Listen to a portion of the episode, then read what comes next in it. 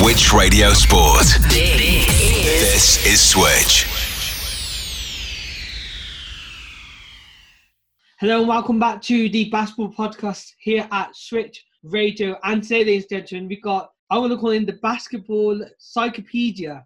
Tell him anything he knows about it. He knows a lot about the West Midlands basketball scene. So it didn't feel right to not have him on this week's episode. He's also been doing amazing stuff. He's also won an award. You might have heard about it. BEWM Media Volunteer of the Year. He's done a tiny bit of coaching, so let's get straight into him. This is Baal Birdie. Nice to have you on the show, Baal. Thanks for having me, Ethan. So let's talk a little bit about the West Midlands basketball community. You're known inside of it for your website, Basketball in Birmingham.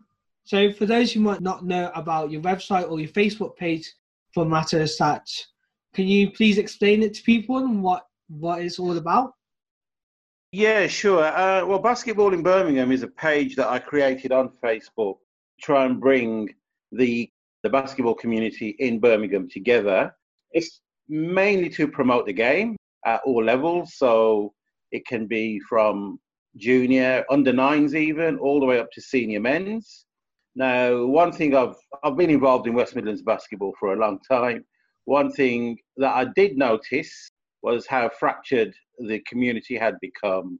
So the idea was to try and get everyone together on the same page, basically promoting the game, because we have a hell of a lot of talented players within the region. So it was a case of promoting the game and, yeah, just getting everyone on the same page and pushing Birmingham basketball. Would you say your Facebook page is mainly made out of fans of the game or coaches and players? What would you say the kind of main... Yeah, I would say mainly coaches and players who I try and push or impress upon these coaches to host on the page. So whether they have coaching sessions or whatever, put it out on the page, try and get everyone involved. We also have players who may be playing within the BBL at home, or they may be playing abroad. There's a lot of guys from Birmingham, so we try and promote those guys as well. People like Miles Hessen, who has been playing in France. Kofi Josephs was playing out in Germany. He had a spell in Iceland before coming back to the BBL with Glasgow Rocks in Scotland, and then last season he was with the Worcester Wolves. So yeah, coaches and players, but obviously there's fans as well, and there's also casual players as well. So people can put up scrimmage, if there's scrimmages that are happening or local runs, people can post on the page. And, you know, if anyone wants to go to a scrimmage, then, you know, at least they know about it. So it communication as well, more than anything. So you mentioned there about a couple of players who are playing abroad and the local talent. From when you started watching it, what would you say about 15 years ago is when maybe you got into basketball in the West Midlands scene? You have to go back a lot further than that. Probably, I think I qualified as a table official back in 1981. So that's nearly 40 years ago. So in about 40 years, how would you say the progression of talent around the West Midlands area has seen? Or do you feel like it's gotten bigger? Do you feel there's maybe more players playing abroad, playing at a higher level? Or would you say maybe it's the same or maybe there's less? Well, there's no doubt about it. The 1980s, it was the golden age for West Midlands basketball. Basketball in general, I think, in the UK, the 1980s were the halcyon days.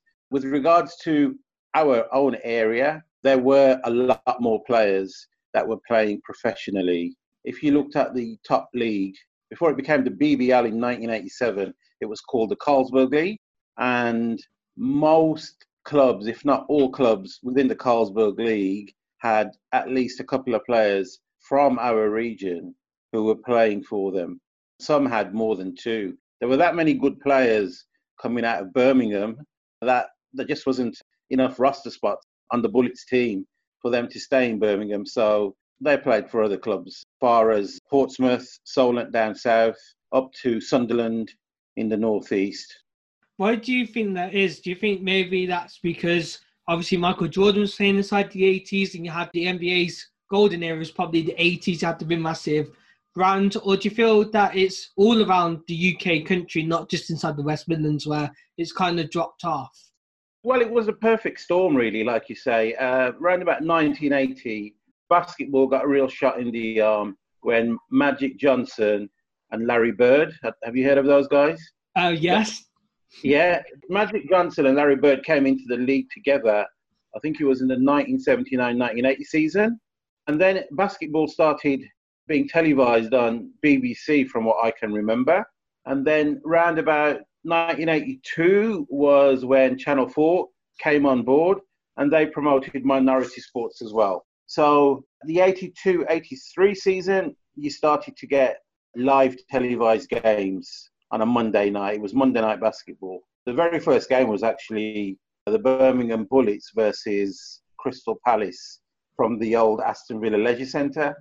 So you had BBL, well, it was called National Basketball League back then. So you had the NBL, as it was known back then, on Monday nights. And then Channel 4 also started doing NCAA basketball. So that was a college basketball scene in America. So I think 83, you had the Final Fours and you had teams like the Houston Cougars, who had Hakeem Olajuwon and Clyde Drexler. And then you had the Georgetown Hoyas, who had Patrick Ewing. So, you know, you had Ewing and Olajuwon going at each other at the college level. So, yeah, it was the perfect storm back in the early 80s. And the game just grew. The following year, 1984, Olajuwon got drafted number 1. Michael Jordan got drafted number 3. And, of course, Jordan just exploded onto the NBA scene. And he was the heir apparent to Larry Bird and Magic Johnson, who you had that Lakers-Boston rivalry. So, yeah, like I said, it was a perfect storm. And basketball just grew from there, I think. And, obviously, that was at the top level and everything trickled down. So everybody wanted to be a Magic Johnson, a Larry Bird, or a Michael Jordan. So you mentioned at the top level. I feel like we're probably getting that a tiny bit more again with the Commonwealth Games coming to Birmingham and the basketball being the main premier sport. Well, I would say the main premier sport to be featured inside the city. Obviously, we've seen Hakeem Olajuwon go out inside the community and promoting the event.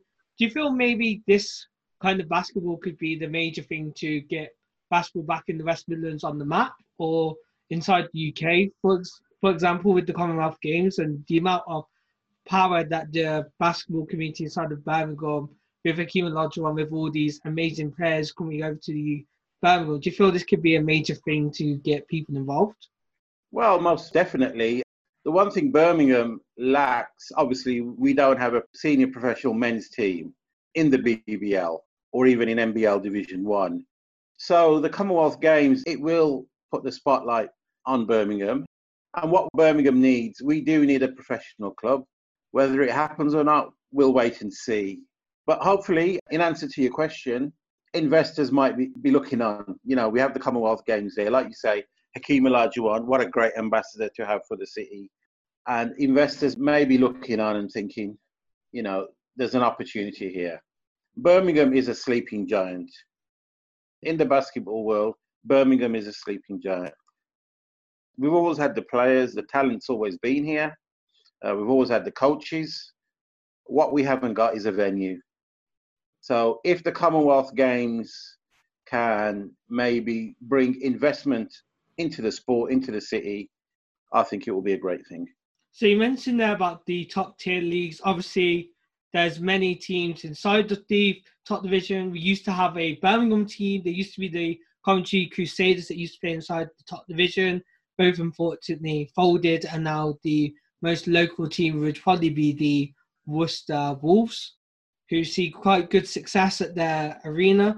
What's your opinion on the kind of league? Because obviously we've got two women's teams inside the top women's division of basketball inside the WNBL. So what's your kind of opinion on the basketball league in general? Well, in general, I think what the leagues lack today are real stars. You know, someone that you can get excited about to go and watch play.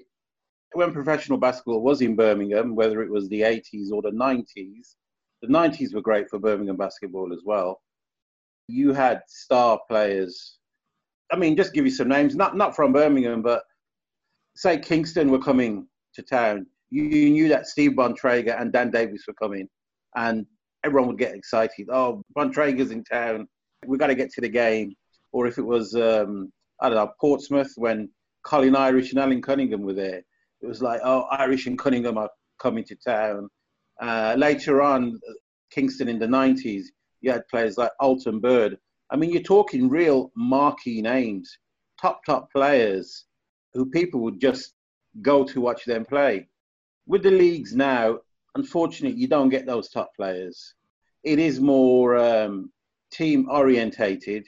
However, what the league lacks is stars. Now, if we had that star power in the league, I think fans would be drawn back to the game.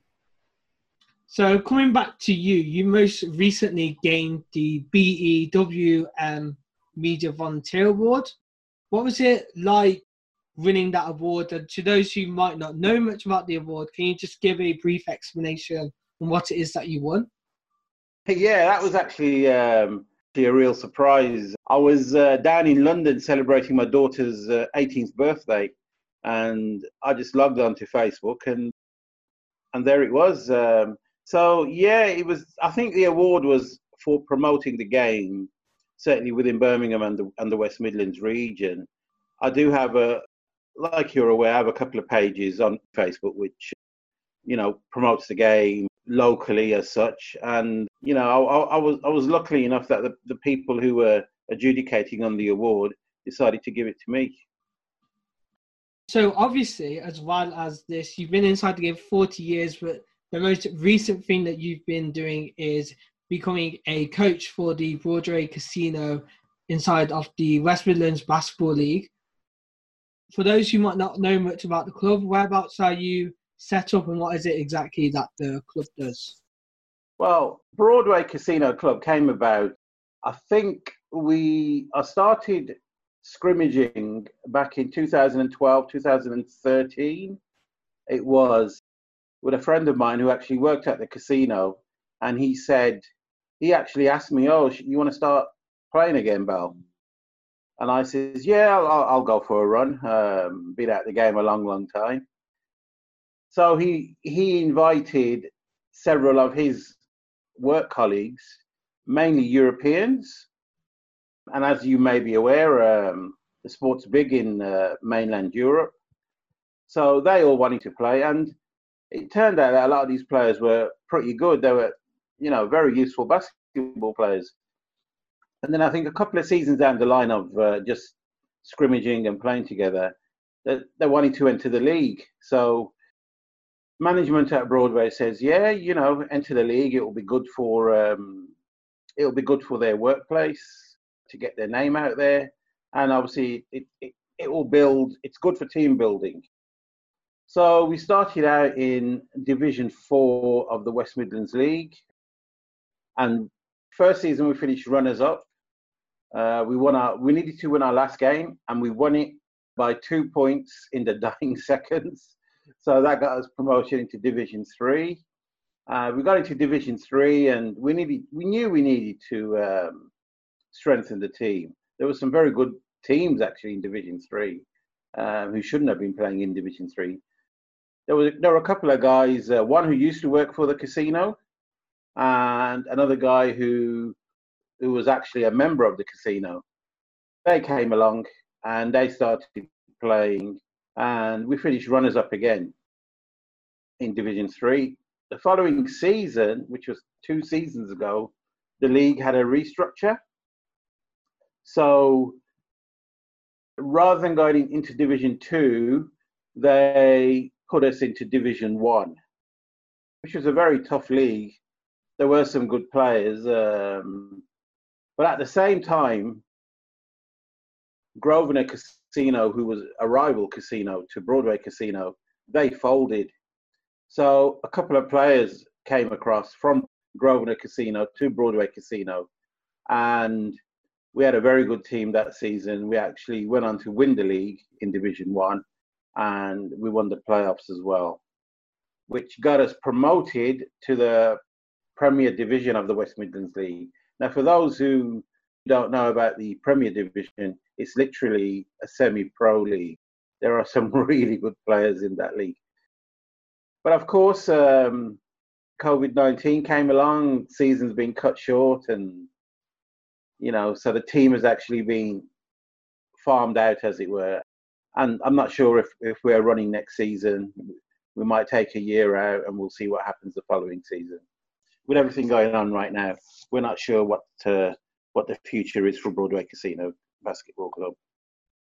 So you mentioned that you finished second, but then you won the division. You finished second again, then you won the division.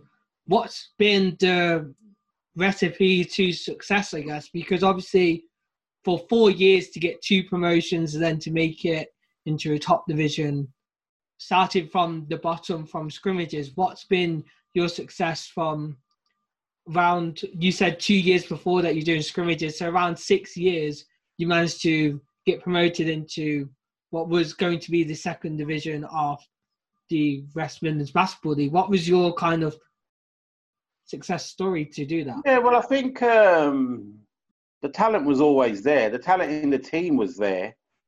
Some of the guys didn't know how to play a team game or a structured game as such. So it was trying to get them all on the same page, so players know their roles, you know, within the team game of basketball. Everyone knows their roles. Everyone has a job to do. They work for each other. Chemistry was good for the most part. And that was a recipe for success, really.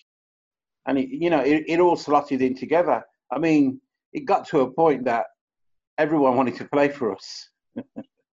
You know, we had other people, a lot of people asking, I want to play for you guys. And it became fun. It was a lot of fun for the guys.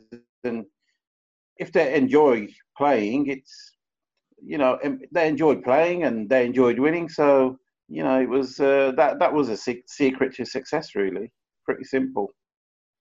So I asked this before in our last interview, and I was wondering what it is today. So you started off as a super fan, then you started playing. What's the kind of transition like, turning into a coach from a player? And what kind of different understanding on the game do you get? Do you think you learn different things? How hard is it to go from playing to then coaching, do you feel? Well, I was actually playing in the West Midlands League back in the 90s. And I think it was up until the year, I was player coach for Aston Manor, a team called Aston Manor Eagles that played out of Aston Manor School. And we were very successful then as well. It was same principles, really. Can't remember what league we started off in, but we won Division 3. And then we got promoted. We won Division 2, and then we won the Rose Bowl. But then that team folded after about 3 years, unfortunately. I had a 12-year hiatus from the game, really, in the West Midlands League. Although, like I say, I was still following the game. I was still a fan of the game. So going back into coaching, it was fun. It was a challenge, but it was fun. I enjoyed doing it. If I didn't enjoy doing it, I wouldn't have done it. There were a lot of challenges, like I say. A new set of guys from the guys I played with in the 90s. Hell of a lot of talent, to be honest. And it was just a case of managing that talent, keeping everyone happy. And like I said, if they were happy and they were winning, it was a simple secret to success. Do you feel there's been a start of change in the way players play since when you were coaching? I think so, yes. Yeah, that's a good question. I think nowadays players are a lot more athletic. It's very much an up and down type scenario where you're running. It's not the length of the basketball court is 94 feet, so players have to play the full 94 feet. If you roll that back to the 90s, you had big guys who would play inside. You'd play a half court game where you get the ball inside to the big guy, he'd go to work. And if he was double or triple team, he'd throw it out to the shooter. Whereas now you've become more of a small man's league. So it's gone from being a centers league to a point guard league, really. And this is what I was saying earlier about you look at the top leagues, whatever happens in the NBA, it seems to trickle down, you know, even to the West Midlands League. So you got guys like Steph Curry, etc., Russell Westbrook, Damian Lillard, Kyrie Irving, what they do in the NBA, it trickles down to these younger guys to what they're doing now. Do you feel that's another factor of success? So seeing that recently the City of Birmingham Rockets had a very young talent who just signed to go to America to play in the college over there. Do you feel that the talent, and then you have like OG Anunoby who plays for the Raptors, who's born inside the UK, do you feel that's a kind of success thing there where the higher that people feel they're getting better, they move on to different leagues rather than staying inside the kind of Birmingham space, like if it's to Europe or to the kind of like American scene at a young age, do you feel? If you have the talent, you need to challenge yourself. So whether that involves moving into Europe or moving into America, I think it's a positive step. I mean, I know there was a guy from Leicester who went on to play for Real Madrid. Obviously, Real Madrid had Luka Doncic as a 14-year-old, and he's doing great things now in the NBA. So for Alisson, I think you're talking about Alisson at CLB. I think for him to move to the States, to a high school, I think it's a very good move. So you're known for Birmingham, inside the community, for your basketball knowledge. Got a tiny bit off it there. You say that you've been in it for around over 40 years now. So take us around about 40 years ago. How did you first get into the basketball scene or just into basketball in general? Well, it was the Harlem Globetrotters that got me really interested in basketball. I mean, you're going back a few years from 1980. So you're going back to about 77, 78. I saw the Harlem Globetrotters. I think it was probably on one of the I think it was on BBC One. They showed them and the razzmatazz, you know, everything, the pizzazz, the razzmatazz, all the tricks. Really fell in love with the game. And then obviously a couple of years later, you had, like I said, in 1979, you had Larry Bird and Magic Johnson, both drafted into the NBA. And they really changed the landscape once they were drafted. Certainly for the next 10 years, those two dominated the game, and Boston Celtic-LA rivalry was unparalleled, really. So, obviously, what you get is one thing. How did you then get into playing the sport? Kind of, when do you feel you first got the idea to say, okay, I enjoy watching this, let's take this more serious and start playing the game of basketball? Well, it was actually the school I went to, we had a lot of talented basketball players in all the age groups, not just my age group.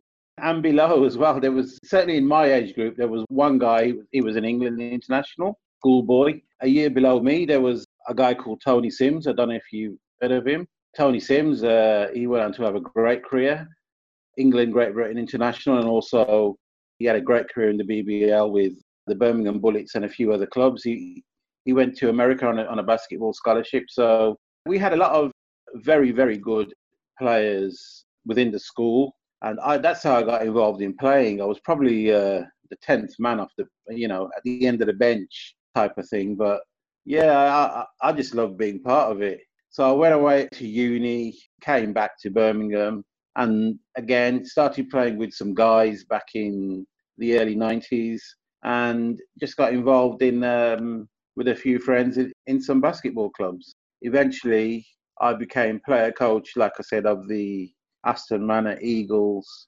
towards the late 90s. That's how I got into the coaching side of things.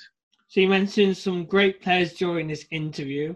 Who would you say has been the best players in, well, we'll go UK-based for now, so inside the Birmingham area? Be someone that you've watched maybe inside of a game, or someone that you played with that have played inside the BBL, they could have played for England internationally. Who would say, if you named a starting five, who would make that starting five, do you feel? Oh, starting five.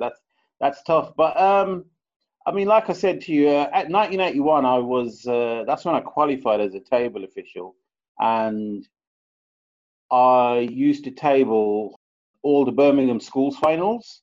So I saw players from under 14 level all the way up to under 19 level. Now, you're talking about a starting five from Birmingham or the West Midlands.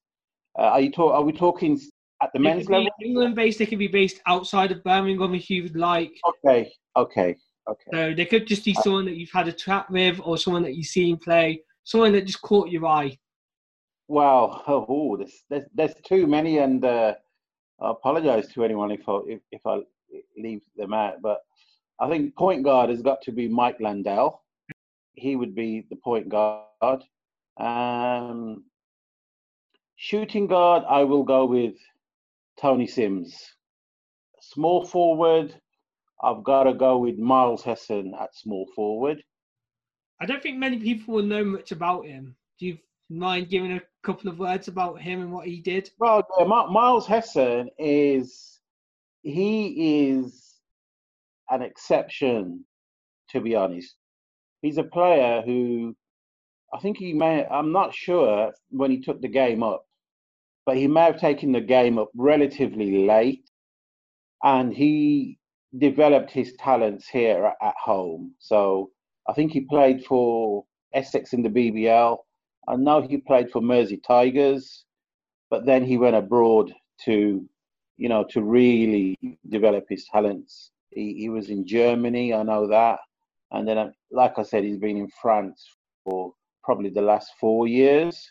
And he's now got himself to the stage where he's Great Britain captain. I mean, in my opinion, he's the best player we've got. He's the best player in the Great Britain team. I'm not just saying that because he's from Birmingham, but if you look at the team's performances, certainly over the last year, he's been the shining light. So, yeah, Miles Hessen, a local boy from Great Bar School, who's done good. Like I said, most players, they go abroad, to develop their talents. Miles is someone who did it at home. So Miles would be my starting for small forward. So power forward, I will go with Kenny Scott. Again, another 80s guy, same as Mike Landell. Kenny and Mike were both 17 when they were playing for Birmingham Bullets in the BBL. He went on to Tulane University in America, and when he came back, he signed for Kingston. So he played under Kevin Cadell. He had a fantastic career, went abroad to Portugal, France, and I think Japan as well. Sadly, his career got curtailed by injury, but I'd put Kenny Scott as my starting power forward. And the man in the middle would have to be Martin Henlon. He's another guy, sadly, not involved in the sport at the moment. He's a media man, no longer involved in basketball, but he's from Shenley Court Comprehensive School, who went on to play for Virginia. Yeah, he played for Virginia Commonwealth University in the NCAA. England, Great Britain international. Another guy who played a lot of his career for Kevin Cadell at Kingston and Guildford. Very, very solid big man. So that would be my starting five. So we've got Mike Landell, Tony Sims, Miles Hessen, Kenny Scott, and Martin Henlon. Sounds like a very good starting five. And if you had to go NBA, we'll go Mount Rushmore, obviously. We'll go top five. Can I name five? I was going to say, I call Mount Rushmore top five. I don't believe That's okay. Because if you said four, I would be struggling. No. So we have to go five or three. But I like top five. Five. Okay, let's go five. Well, favourite player of all time for me was Michael Jordan. I was watching The Last Dance literally every day when it came out in lockdown, putting aside 2 hours a day just to watch episodes. I've got to put Magic Johnson on there. So that's two. Another guy I'd have on there is Kareem Abdul-Jabbar. One of my favourite players of all time. He was the most dominant college player of all time. That's one game in high school and college combined. Yeah, I mean, in college, I don't think... In his first year as a freshman, I don't think he was allowed to play college basketball in the tournament. But in his other 3 years that he played, he went on to win the NCAA tournament, and they banned dunking, like you say. So I would have Kareem Abdul-Jabbar on there with Magic Johnson and Michael Jordan. Now, the other two guys, I think, are going to have to be Larry Bird.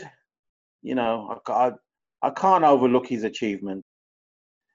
I think for three years in a row in the 80s, when he won MVP between 84 and 86, he was just the totally dominant player. Was it 2 or 3 3-point competitions as well, which back then... Yeah, there was that as well. Something you've never even seen back then. Probably the best player for him shooting threes was Pistol Pete, but he's honestly one of the best of all time. Yeah, and I mean, the 1986 Boston Celtics team was one of the best teams. So, yeah, Larry Bird, and the fifth guy would have to be Wilt Chamberlain. Didn't get to see him much, but obviously later on I managed to see some tape of him and what he did. So, yeah, that would be my Mount Rushmore. So we've got Michael Jordan, so we've got Magic Johnson, Michael Jordan, Larry Bird, Wilt Chamberlain and Kareem Abdul-Jabbar. I noticed they're all very old players. Are there any young players, like recent ones, if it be Kobe or LeBron, that are like... Well, I think both Kobe and LeBron are great. Well, sadly, Kobe's passed, you know, real loss. But Kobe was a great player in his time, no doubt about it. I think he got his game from Michael Jordan. He said that himself, didn't he? Hell of a player, Kobe Bryant. And to be fair, LeBron James is a hell of a player as well. But I just don't think people make comparisons. No one compares to Jordan. Give those guys their due. I'll give LeBron, great player, his dues. Kobe Bryant, great player. I'll give him his dues as well. There are a lot of great players in the league. There's no doubt about it. And there has been over the last 15, 20 years. I just don't think they're at the level that guys like Michael Jordan, Larry Bird, etc., Kareem, Wilt, and Magic Johnson were at. But yeah, we'll finish it up there. Thank you, Baal, for featuring this week's episode. We'll put all your social media inside the description if you guys want to join Basketball in Birmingham. And we'll put the Broadway Casino because they are an amazing club. And you have an amazing story there, Baal. And hopefully, you might be able to win another award in the near future. I also run a retro site, BBL 80s, 90s, which celebrates basketball in the 80s and 90s. That's another page I run on Facebook. If you want me to send you the link, I can do. There you go. For any of you guys who are into retro basketball, maybe you guys were Chicago Bulls fans. Maybe you guys watched The Last Dance and want to know a tiny bit more about the 80s and 90s. Yeah, it's mainly British. So if everybody wants to know the history of the game back in the 80s and the 90s, then BBL 80s 90s is the site they want to join and look through. Well, I'll definitely be joining that, Baal, so I could learn a tiny bit more because you've got so much information. And thank you for joining us today. And we will see you once again for the next episode of the podcast. Switch Radio Sport. This is Switch.